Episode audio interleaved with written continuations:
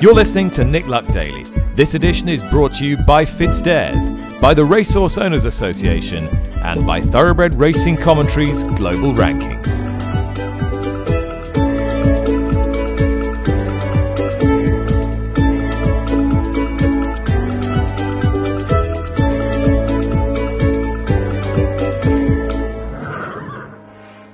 Good morning. Thanks for tuning in. Thanks for listening once again. It is Friday, October the 8th, and again, I come to you from Lexington, Kentucky, ahead of what promises to be a fantastic weekend's racing at Keeneland. Opening day today with the Grade 1 Alcibiades Stakes for two year old fillies. It's two year olds who are taking centre stage in the UK this weekend as well, with Dubai Future Champions Weekend. Uh, very short price favourites in both the Fillies Mile today and Inspiral, the Frankel filly owned by Cheveley Park and trained by John Gosden, and Native Trail, Charlie Appleby's star two year old in the Darley Dewhurst Stakes tomorrow. I welcome Jane Mangan into the show. Jane's been in Newmarket all week at Tattersall Sales, and I'll start off, Jane, by asking you whether Dubai Future Champions Weekend will do what it says on the tin. Well, this weekend could very well throw up the champion juvenile filly and Coes in Europe, but maybe, Nick, not necessarily in the races we think they're going to come from. Okay, I'll ask you in a few moments where you think they're going to come from, but let's talk about the Group Ones first of all. The the Fillies Mile today and the Dewhurst Stakes tomorrow. Is this just a, a cut and shut case of Inspiral today, Native Trail tomorrow? Thank you very much. Good night. If only racing was that straightforward, it obviously isn't. Uh, the Fillies Mile is a deep race today, nine runners, and I think a lot of these fillies are mid distance types next year. These could have a couple of Oaks contenders in here. Magical Lagoon for Jessica Harrington, the all conquering Jessica Harrington this year, uh, is completely overlooked, having uh, run down Agartha, or not Agartha, Albula at the Curragh. She's very smart staying filly on only her second start, and she's a sister to the King George winner Novellist. Don't forget that either. I think she's quite an underrated filly. Uh, Inspiral obviously is the headline act, Tree from Tree, has been very taking, and I suppose that race at Doncaster was only the last furlong where she really started to extend away. And another filly coming from yard, which their two year olds have only in the last month or six weeks started to take off, is Concert Hall. Uh, she was fourth behind Discoveries in the Moyglare. She looked like she got tactically outpaced that day but up to a mile in the Weld Park last time. Concert Hall, Dubawi out of the Epsom Oaks winner was was well on top of the line, and I think she probably is the value of the race against the favourite. I like Concert Hall as well. Tomorrow's Darley Dewhurst Stakes features the Godolphin owned Native Trail, the horse that was purchased as a breeze up horse, uh, a two year old breeze up horse by Oasis Dream. He's a big, powerful horse. He won a Group 1 in Ireland very impressively last time. It, will it be a disappointment if he's beaten, or does he have feasible opposition? It for me might might well be a disappointment if he gets beaten. Basically, because I thought we had good two year olds in Ireland until he came over to the national stakes and blew Point Lonsdale et al.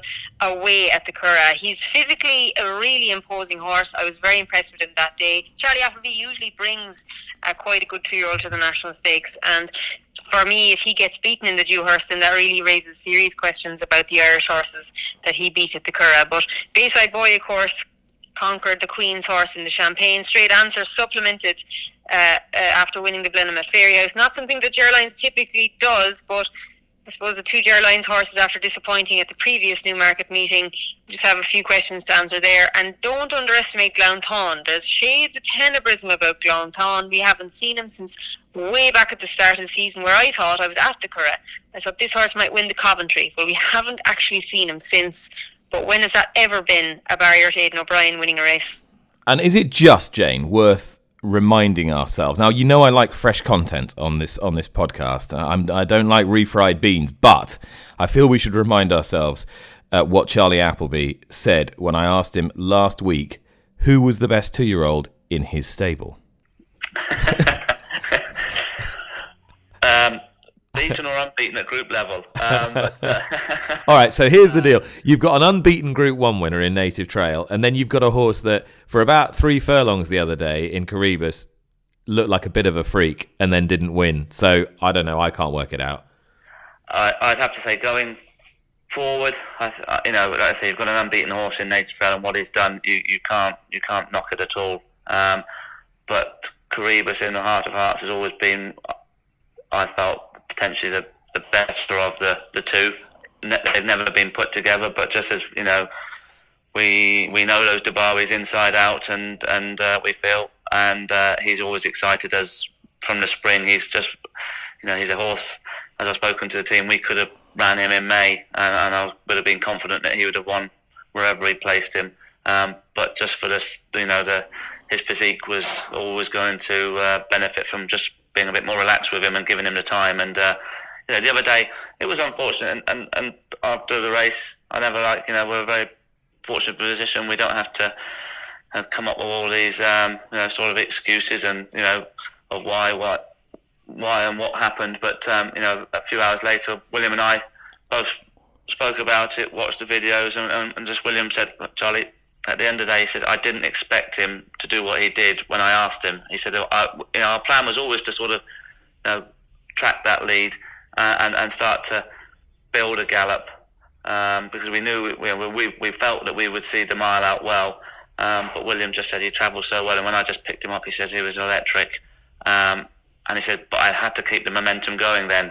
Um, so you know, it was no fault of Williams. It's a it's a horse that he hadn't shown that that turn of foot that we saw there um, quite explosively, as should we say at home. So um, I've never worried to get beat at that level. We just know we've got a good horse on our hands, and um, you know we know for the future um, what we need to be doing with him.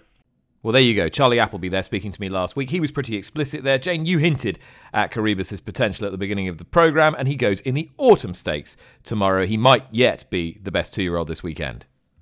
Yes, um, there was there was two furlongs from the three to the one of the Royal Lodge where I thought, my God, this is this is Frankel. This is the race Frankel won, and we're seeing something similar here. But of course, he had just been too keen. He raced too exuberantly, and he didn't get home up the hill when he met the rising ground at Newmarket. But he was beaten by a very good horse, and now I'd say the main objective: one, get him to settle, get him to learn. Because if he's going to be an effective three-year-old, he's going to have to race far more professionally than he did in the Royal Lodge. And two, this is a race that has been, you know, targeted by Godolphin in particular. Last year, won by one ruler. 2017, you saw Ghaiyyath. 2016, you saw Best Solution. Okay, Jane, from racecourse to sales ring, but still in Newmarket. You've been there all week at Tat Part 1. What have you been doing? Uh, I've been Charlie in the Chocolate Factory, really. Um, if you are into bloodstock, this is the best place in, in Europe to be, for sure. And just been seeing some extravagant sales. I think it has been selective in parts. Listening to the vendors, they uh, seem to agree with that. Well, let's hear from one of the vendors now, and we've been following all the yearlings from Watership Down Stud as they've headed to the sale ring in Tattersalls this week, and we've heard all about the intensive preparation that they've gone through from farriers and vets and nutritionists and everybody involved. Now it's time to wrap things up with Simon Marsh. And last night they had the penultimate lot to go through. Charlotte was there till the bitter end and caught up with Simon to assess how the sale had gone. Um, I think the sale has been um, it's been quite difficult, um, but there's obviously been some incredible highlights in it. Um, it's very selective, like like always, and you do have to obviously bring a horse up here which um, ticks all the boxes. So, um, although we've sold some horses very, very well, we've um, had some that have disappointed, and um, and two or three that we've we've brought back. The obvious standout is the Sea the Stars out of Somi Dar, who made 1.2 to Charlie Gordon Watson. Was that a bit of a surprise, or was it expected? Um, I, it wasn't a surprise what the horse made. It was a very big surprise who bought it. Um, and um, he was the most exceptionally nice horse. So we always came here with big expectations that he would he would make a really good price in the ring, and he deserved it. He was a, one of the most incredible families in the stud book, and um, he was a beautiful individual. Is a beautiful individual. Um, no, the more surprising thing about the whole thing that was that um, my very, very good friend Bill Farish bought the horse, and um, I had not one single iota of an idea that he was even interested in the horse. Um, and so when Charlie bought him, and showed me the ticket as to who he's bought him for, I, I literally couldn't believe it. But he, anyway, Bill has bought him for a, um, a syndicate, um, and he will race in England. Uh, Bill is American, comes from Lane's End Farm in um, in America. He runs Lane's End, where they stand some wonderful stallions like Quality Road. And, um, some, it's been a fantastic farm forever, and. So what he's going to do is he's going to um, syndicate the horse into 40 shares, and um, I think he's going to sell the shares for 45 or 50 thousand dollars each. Um, he said to me today that the demand has been quite incredible of people ringing him wanting to get involved. So, um, and then hopefully the horse will, will fulfil the potential that everybody expects of him and one day might even go to stud. But um, no, it's a, it's a really good idea, and I'm sure it's going to be really, really popular, and we might well do it again. And I was listening to an interview that Charlie Gordon Watson did after the sale, and he sort of said it was quite a last minute thing, you know, he only knew two hours before. So it makes it quite tricky then to put reserve on these horses because it's hard to gauge who's on them. Well, you've got what you've got to do, in, in, in my view, is you've got to um, value the horse um, and you know, you've obviously got a lot of money involved in getting the horse to the sale, and then you've got to um, assess as to how, what value you're happy to take the horse home to race him. Um, and in this case, um, we put a reserve of 500,000 on, and then we were going to support the horse to a value of 600,000. At a price which we would be happy to have, have raced him and been obviously disappointed if he hadn't made that in the ring. But after that, he was on his own, and in fact, I don't think we ever had a bid on the horse in the ring. Um, there was uh, there was a lot of people interested in him, and um, at the end of the day, there were three people who bid over a million pounds for him. Um, one person bid a million, and another Sheikh Mohammed bid 1.1, and then Charlie bid 1.2. So it's encouraging that the market is such that we can have three people bidding at that level. How important is it to you that these horses go on to a good trainer? You know, Joseph O'Brien's bought a couple and so Godolphin, because obviously you've got the mares at home; they're not pinhooks. Well, it's absolutely vital, and I and Bill still hasn't decided what trainer this horse is going to, but um, I'll be very confident that he will pick the right trainer for the horse. Um, but no, it's, it's, it's very important these horses go to trainers who are going to get the um, fulfill the greatest potential out of them. And just you mentioned, I think there was three have gone unsold. What, where will they go now? What happens to them? Um, they will be retained by their owners, and they'll now go to breaking yards or to the trainers, which they choose to have to train the horses. And um, and incredibly, um, I mean, we bought one horse back ourselves. The Lloyd Webbers did um, a a Shamardal colt out of the Fugue. Um, we really liked the horse, and interesting, the Fugue herself, she came up here uh, to, to Tattersalls Book One, and um, nobody was interested in her. So I actually withdrew her before she ever got to the ring through lack of interest, and um, she went on to be the champion that she was. So it's definitely not a bad thing to end up having to take them home, and hopefully lightning will strike twice, and and the you know the Shamardal, the Fugue colt, which will go to John Gosden, um, will be as good as his mother. Well, I think it'll be extremely exciting for us all to follow these horses then next year and the year after to how they get on. But thank you very much for your time and well done this week.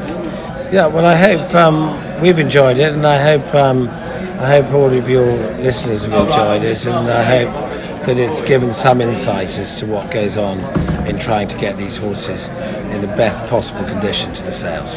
Yeah, and I think what it has done, especially though, is show just how hard and how much effort goes in from everyone behind the scenes and things that you wouldn't even imagine. Yeah, I mean, it is a massive team effort, and at Watership Down, we are incredibly lucky to have some fantastic people who work there. And Terry's been with us for nearly 30 years, and the team around him are just brilliant. So, without all of that, and all the people, and the farriers, and Gary, and um, Alistair, and Polly, and all the team, we, we couldn't have got the horses here, and we couldn't have achieved the results that we have. Simon Marsh there with a, a, candid and full appraisal of the ups and downs of the week at Tattersalls. Uh, Jane, a, a, couple of interesting little subplots I thought just worth touching on. One was to see Cheveley Park and Juddmonte bidding against each other on quite an expensive filly in the year that we lost both their principals, Khaled Abdullah and David Thompson. Uh, the No Nay Never in question uh, that uh, Mrs. Thompson eventually secured, that was a sign of stud farms really searching for outcrosses for their stallions. I suppose Cheveley Park and Juddmonte both have their own stallions. A lot of them have Northern Dancer blood, so they were looking to neutralise that with uh, well-bred fillies from an outcross line. But it was really encouraging to see the stud farms really active. Uh, the other side of it is, of course, we didn't have Shadwell, who Shadwell were outstanding at putting uh, a floor on certain lots at 200, 300, 400,000. Uh, whereas in contrast, we had major prices but very selective in, in small numbers. Um, so of course, it co- consolidates the top of the market, but perhaps the middle to lower tiers weren't as strong. But I think the absence of Shadwell will particularly be felt next Monday, Tuesday, Wednesday in Book Two. And you mentioned Shadwell. Shadwell, of course, formerly but no longer, also the sponsors of uh, the Turf Mile in Keeneland, which I will be covering for NBC Sports Network tomorrow, and which features last year's Breeders' Cup Mile winner, Order of Australia, trained by Aidan O'Brien. Jane, is Order of Australia still to be regarded as a, a top notch racehorse? And has he got more grade one glory in him, do you think? I do believe this weekend could be his uh, time to shine because this family in particular, Senta's Dream, his sister Iridessa, was very much the same good, very quick round is essential to him. He was no match for for Baaeed on good to soft at Longchamp. He was beaten by Palace Pier two lengths in the Marois on good ground in France at Deauville. But go back to his run at the Breeders' Cup last year, lightning quick round. He won at the Curragh Group 2 uh, back in July on similar conditions. I think this is ideal for him. Blinkers on, go forward. Johnny Velazquez on board. And unless they go crazy, I think Order of Australia has a great chance from stall 10.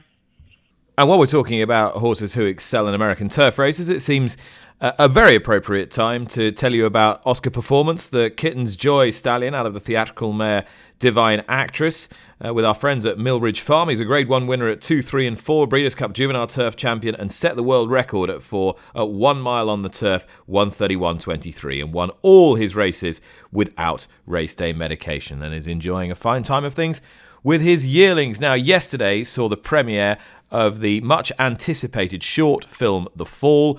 The brainchild of former jockey turned filmmaker Nathan Horrocks has co directed this film with Cold Feet star Robert Bathurst, who we've spoken to on the podcast before. 10 o'clock Sky Sports Racing last night. Uh, I have been catching up with the lead in the film, uh, Daniel Thrace, who played the jockey Tom, and I asked him about his experience of making this and what he'd learned from it. Yeah, I think um, I mean the reaction has, has been brilliant to it actually, um, and I mean the, the, experience was incredible um, from shooting at Ascot to, to meeting a lot of the jockeys themselves and getting to speak to them, and then I mean of course working with Nathan and, and Robert was uh, was a, brilliant opportunity. Um, you're absolutely brilliantly cast and extremely convincing as a rider. How much research did you do with the with the existing jockeys?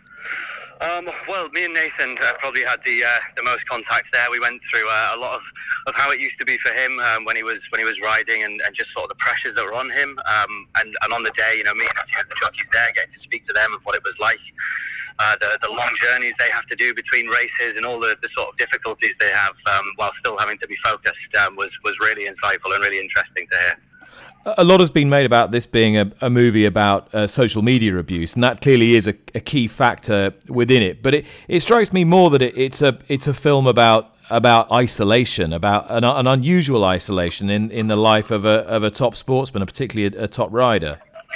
It is, yeah, yeah. I think um, the film really highlights just how how lonely it can be. I mean, the whole time, even even in the locker room when he's surrounded by the, the jockeys, it's it's it's very much Tom on his own. Um, and then getting on in the car and, and having to do that long drive back while the sun goes down is is just I think kind of a testament to to just how lonely the lifestyle can be. What challenges did this film present for you that perhaps other projects might not, or how was it different? I think that probably the biggest challenge was, was just how hard hitting it was, um, particularly the, the, the, scene in the kitchen um, with you know with the with the contemplated suicide and, and, and getting down to sort of any kind of emotional level like that is, is always particularly difficult.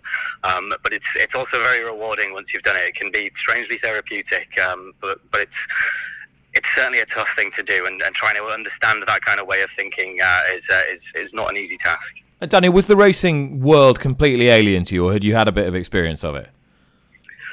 Not completely alien. No, I um, well, I grew up in York, um, and actually just a few miles away from the racecourse there. So um, me and my dad, we'd uh, we'd sometimes go and, and, sneak down onto the cheap side, and um, you know, watch the races from the sidelines, and, and maybe make a few bets as well. And and just tell me a little bit about the project you're working on at the moment. Um, this project, uh, it's, a, it's, a, feature film in Grimsby. Uh, it's um, shot by a director, Jack Spring. Um, it's called Three Day Millionaire, and it's, it's kind of looking into the lives of, of a few of the trawlers from Grimsby after they fall onto a little bit of hard luck and um, come up with a plan to, to get their own back on, on their boss. Now, you remember a couple of months ago on this podcast, we featured quite heavily the BBC Panorama documentary, which, however well or otherwise you think it happened to have been made, shone some light on some pretty dark practices in a Swindon based abattoir, many of which involved ex racehorses, both from England and mainly from, from Ireland, having been imported for that specific purpose. Uh, Jane, the British Horse Racing Authority has moved to make this a thing of the past. How have they done that? Well, basically, Nick, all horses who were entered to race in the UK will not be permitted to be sent to abattoirs to become part of the human food chain, and that obviously from January of next year. That's a major rule change by the BHA, a timely one, perhaps one that shouldn't have taken a panorama program uh, to be instigated, but all the same, I don't think anybody will have any problems with it. And of course, there is a part two to that where all horses that, when they are going to the abattoirs, have to be euthanized humanely at home. Another um, another practice that probably should have been in force before now, but one that I don't think anybody will take issue with. A Racing Post writer Mark Boylan has unearthed a couple of interesting stories today. One of those is that horses in Ireland are still prohibited from competing in low grade races in the UK as part of the COVID 19 protocols launched in October 2020.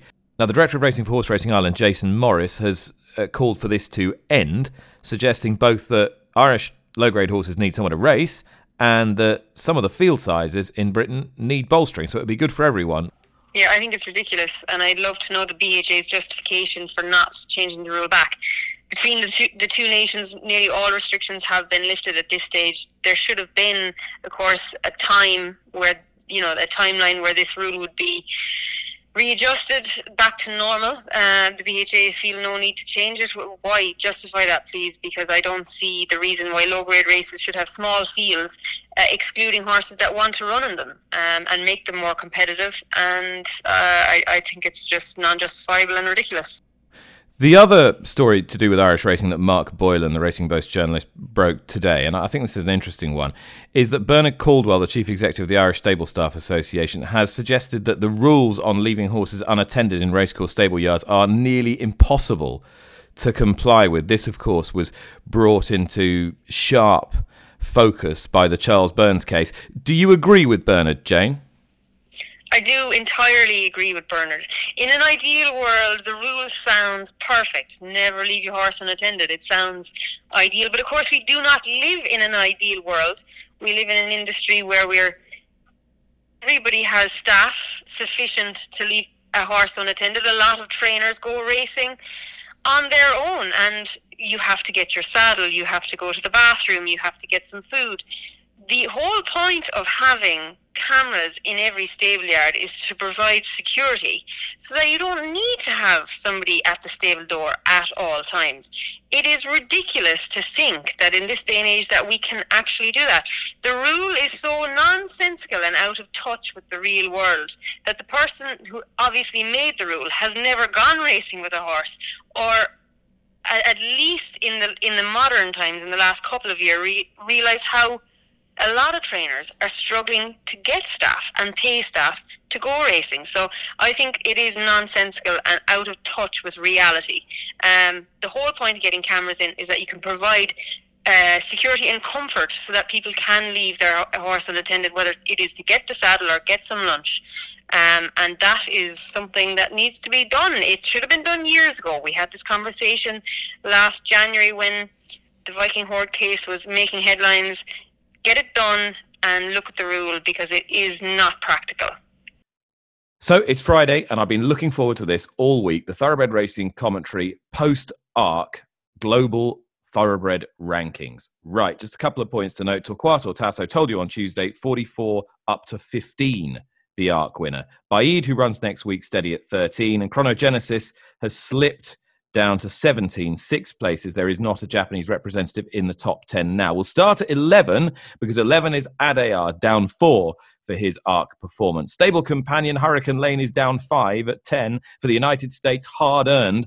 Up one at nine is Jackie's Warrior with seven Group One and Two victories to his name. Up one at eight is Hot Rod Charlie bound for the Breeders' Cup Classic. Down one at seven, Tarnawa. She could go to Del Mar for the turf. The United States at six is go up nine off the back of another imperious romp for trainer Brad Cox in the Lucas Classic at Churchill Downs. Now here's the one that's got tongues wagging this week. Up five at five, Zaaki.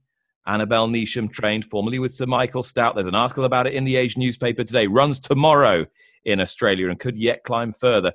For Great Britain at four, Mishrif is down one, goes for the Champion Stakes next weekend. The United States Essential Quality up one, will tell you why at three, and steady at two, Palace Pier looking for his swan song in the QE2 at Ascot on British Champions Day, and steady at one, but only just is the now retired St Mark's Basilica, James Willoughby. What a sensational arc, not only in its execution, as we discussed on Monday, what it has now done to these rankings.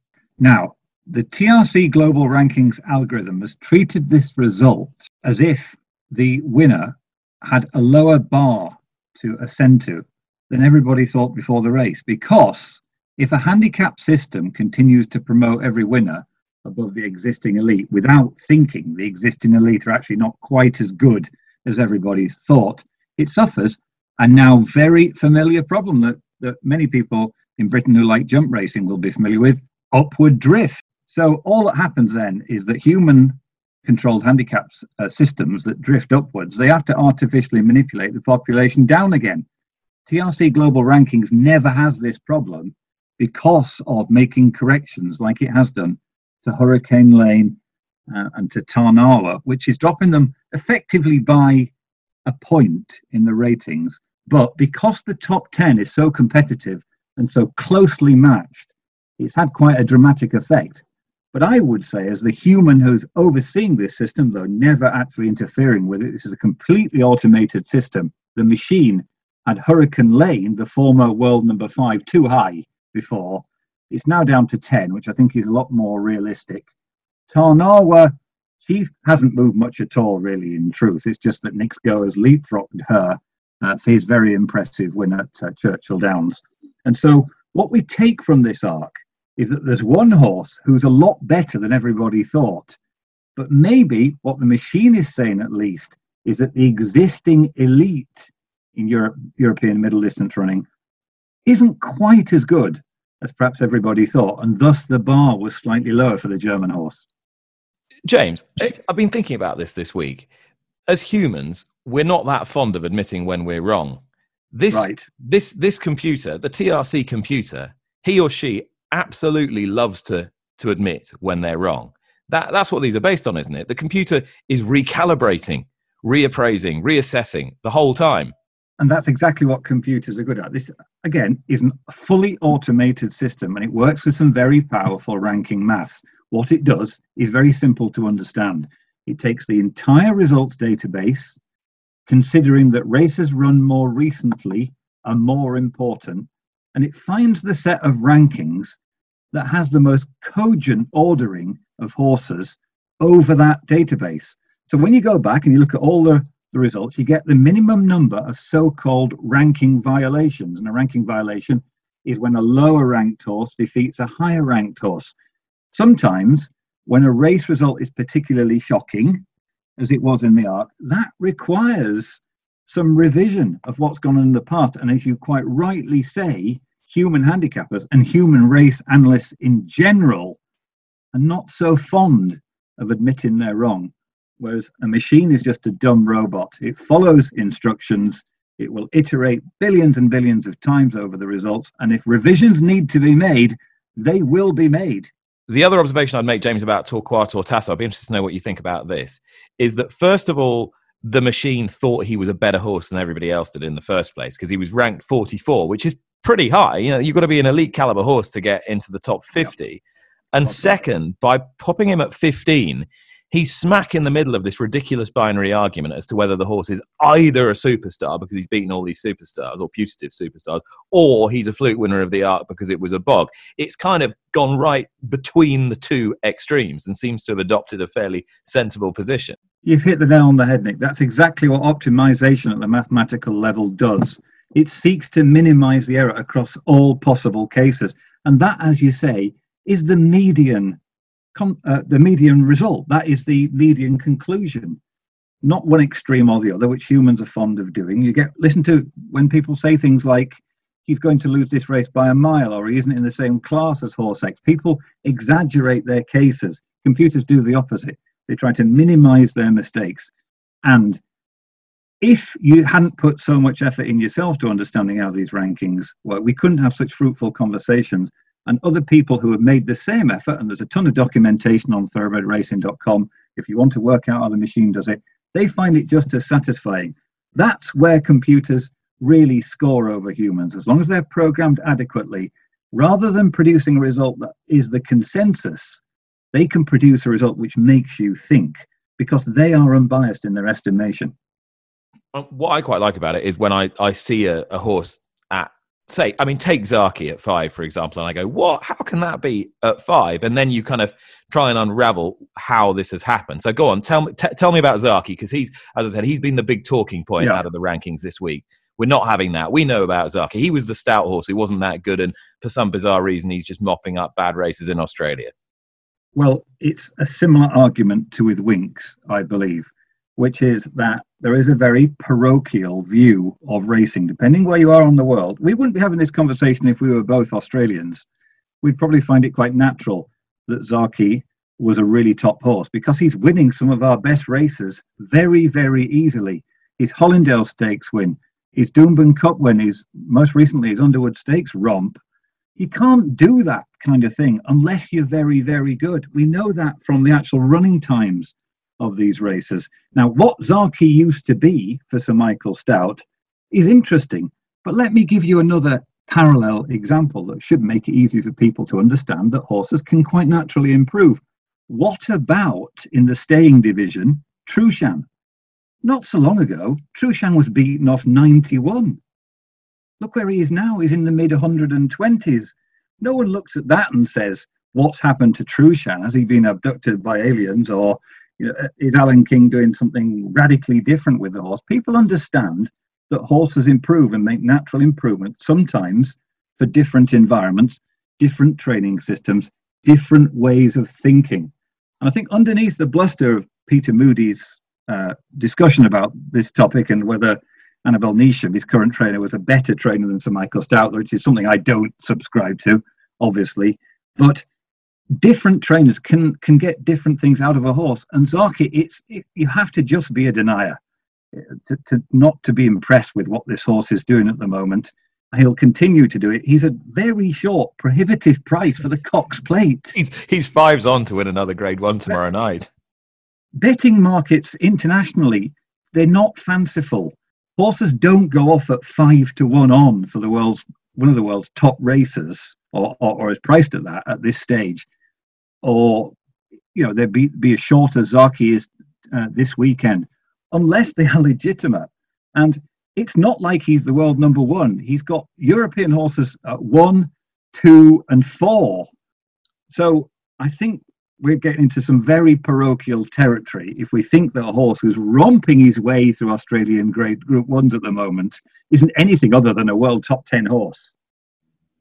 I want to ask you about the American scene because we're getting more star American performers in this top 10. Essential Quality's been a fixture and fitting, and he's now crept his way up to number three rather stealthily. How's that happened? Well, once again, this is form that's working out. I call it the Frankel effect. I'm not saying essential quality is Frankel, but when Frankel was around, we saw the hierarchical nature of thoroughbred race form, by which I mean that when Frankel beat a horse and then Frankel wasn't around for that horse's next race, that horse would win and would win often a group one and would win well. And we're seeing the same thing with these American three year olds. There is a distinct hierarchy with essential quality at the top. And when we go back to the Kentucky Derby, for example, in which I believe Essential Quality was, was the best horse, he got a very wide trip. Medina Spirit won it amid much controversy. Mandaloun second, Hot Rod Charlie third, Essential Quality fourth, the first four clear of the rest.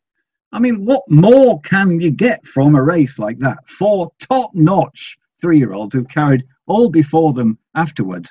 And when Medina Spirit won the uh, Awesome Again last weekend by five lengths, in effect, he underlined how strong that form is once again.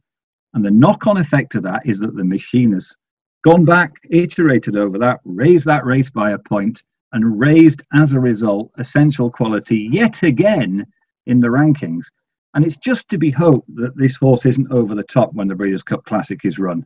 And if he doesn't do it, I hope Hot Rod Charlie does it, who's world number eight, who has been imperious in all his races since Essential Quality beat him in the Belmont Stakes. I hope we get that satisfactory Breeders' Cup Classic success. You'll be there, Nick. I hope you'll be welcoming home a horse that really sets a seal on what's been a fantastic three year old season on dirt in the US. Well, I rather hope that one of his opponents is the horse immediately below him in the rankings, Mishriff, but that's, yeah. probably, that's probably not going to happen. What is going to happen is he's going to run in the Champion Stakes next weekend, and John and Thady will be narrowing their eyes and fixing them on the target that is the number one spot with either Mishriff or Palace Pier because they're at four and two, James. What do either one of those two need to do to knock St. Mark's off the top spot? Because he now is powerless in retirement. Absolutely. Uh, victory for either of those two will do. And this is the reason. Mishriff's performance at York could have been a much improved effort plenty of handicappers think that it was. From the computer's perspective, from the TRC computer's perspective, it refused to believe that Mishriff is now a better horse than St. Mark's Basilica, who had beaten Mishriff in the Coral Eclipse. But the power of two, I've talked about that several times before on the show. If a horse does something once, it can be down to a track bias or the quality of its opponents on the day not being as strong as presumed, or a particularly good ride or just a horse having the stars aligned in some way.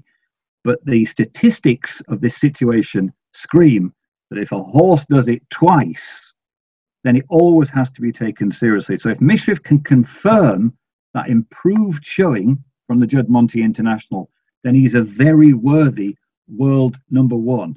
And as far as Palace Pier stablemate is concerned, six Group One or Group Two wins from seven tries He's the ultimate top class chiseler. He never takes a race off apart from when it's deep mud at Ascot. And he is a paragon of consistency. And if he wins again, he'll edge his way back to the number one slot that he's occupied for most of the 2021 European season. James, thanks so much. There was loads to get in this week. Uh, Jane is still with me, and she's got a tip for the weekend for you. Well, I think it's a winner for both of us, Nick. Please God. Um, the Fillies Mile is a very good race today, but we both like Concert Hall. She's had plenty of experience this year, and her most recent run in the Weld Park was her best. Inspiral is going to be very hard to beat. Don't underestimate Magical Lagoon. Uh, Nissa Le Onsen is very good filly as well, but the Fillies Mile is a good race. Aidan O'Brien targets good filly at it, and this year it's Concert Hall. Jane, thanks. Thank you for listening. I will be back on Monday morning. Well, I'll still be in Kentucky, and Charlotte will be here this evening from 9 o'clock with the Saturday edition for tomorrow. So we will see you then. Bye bye.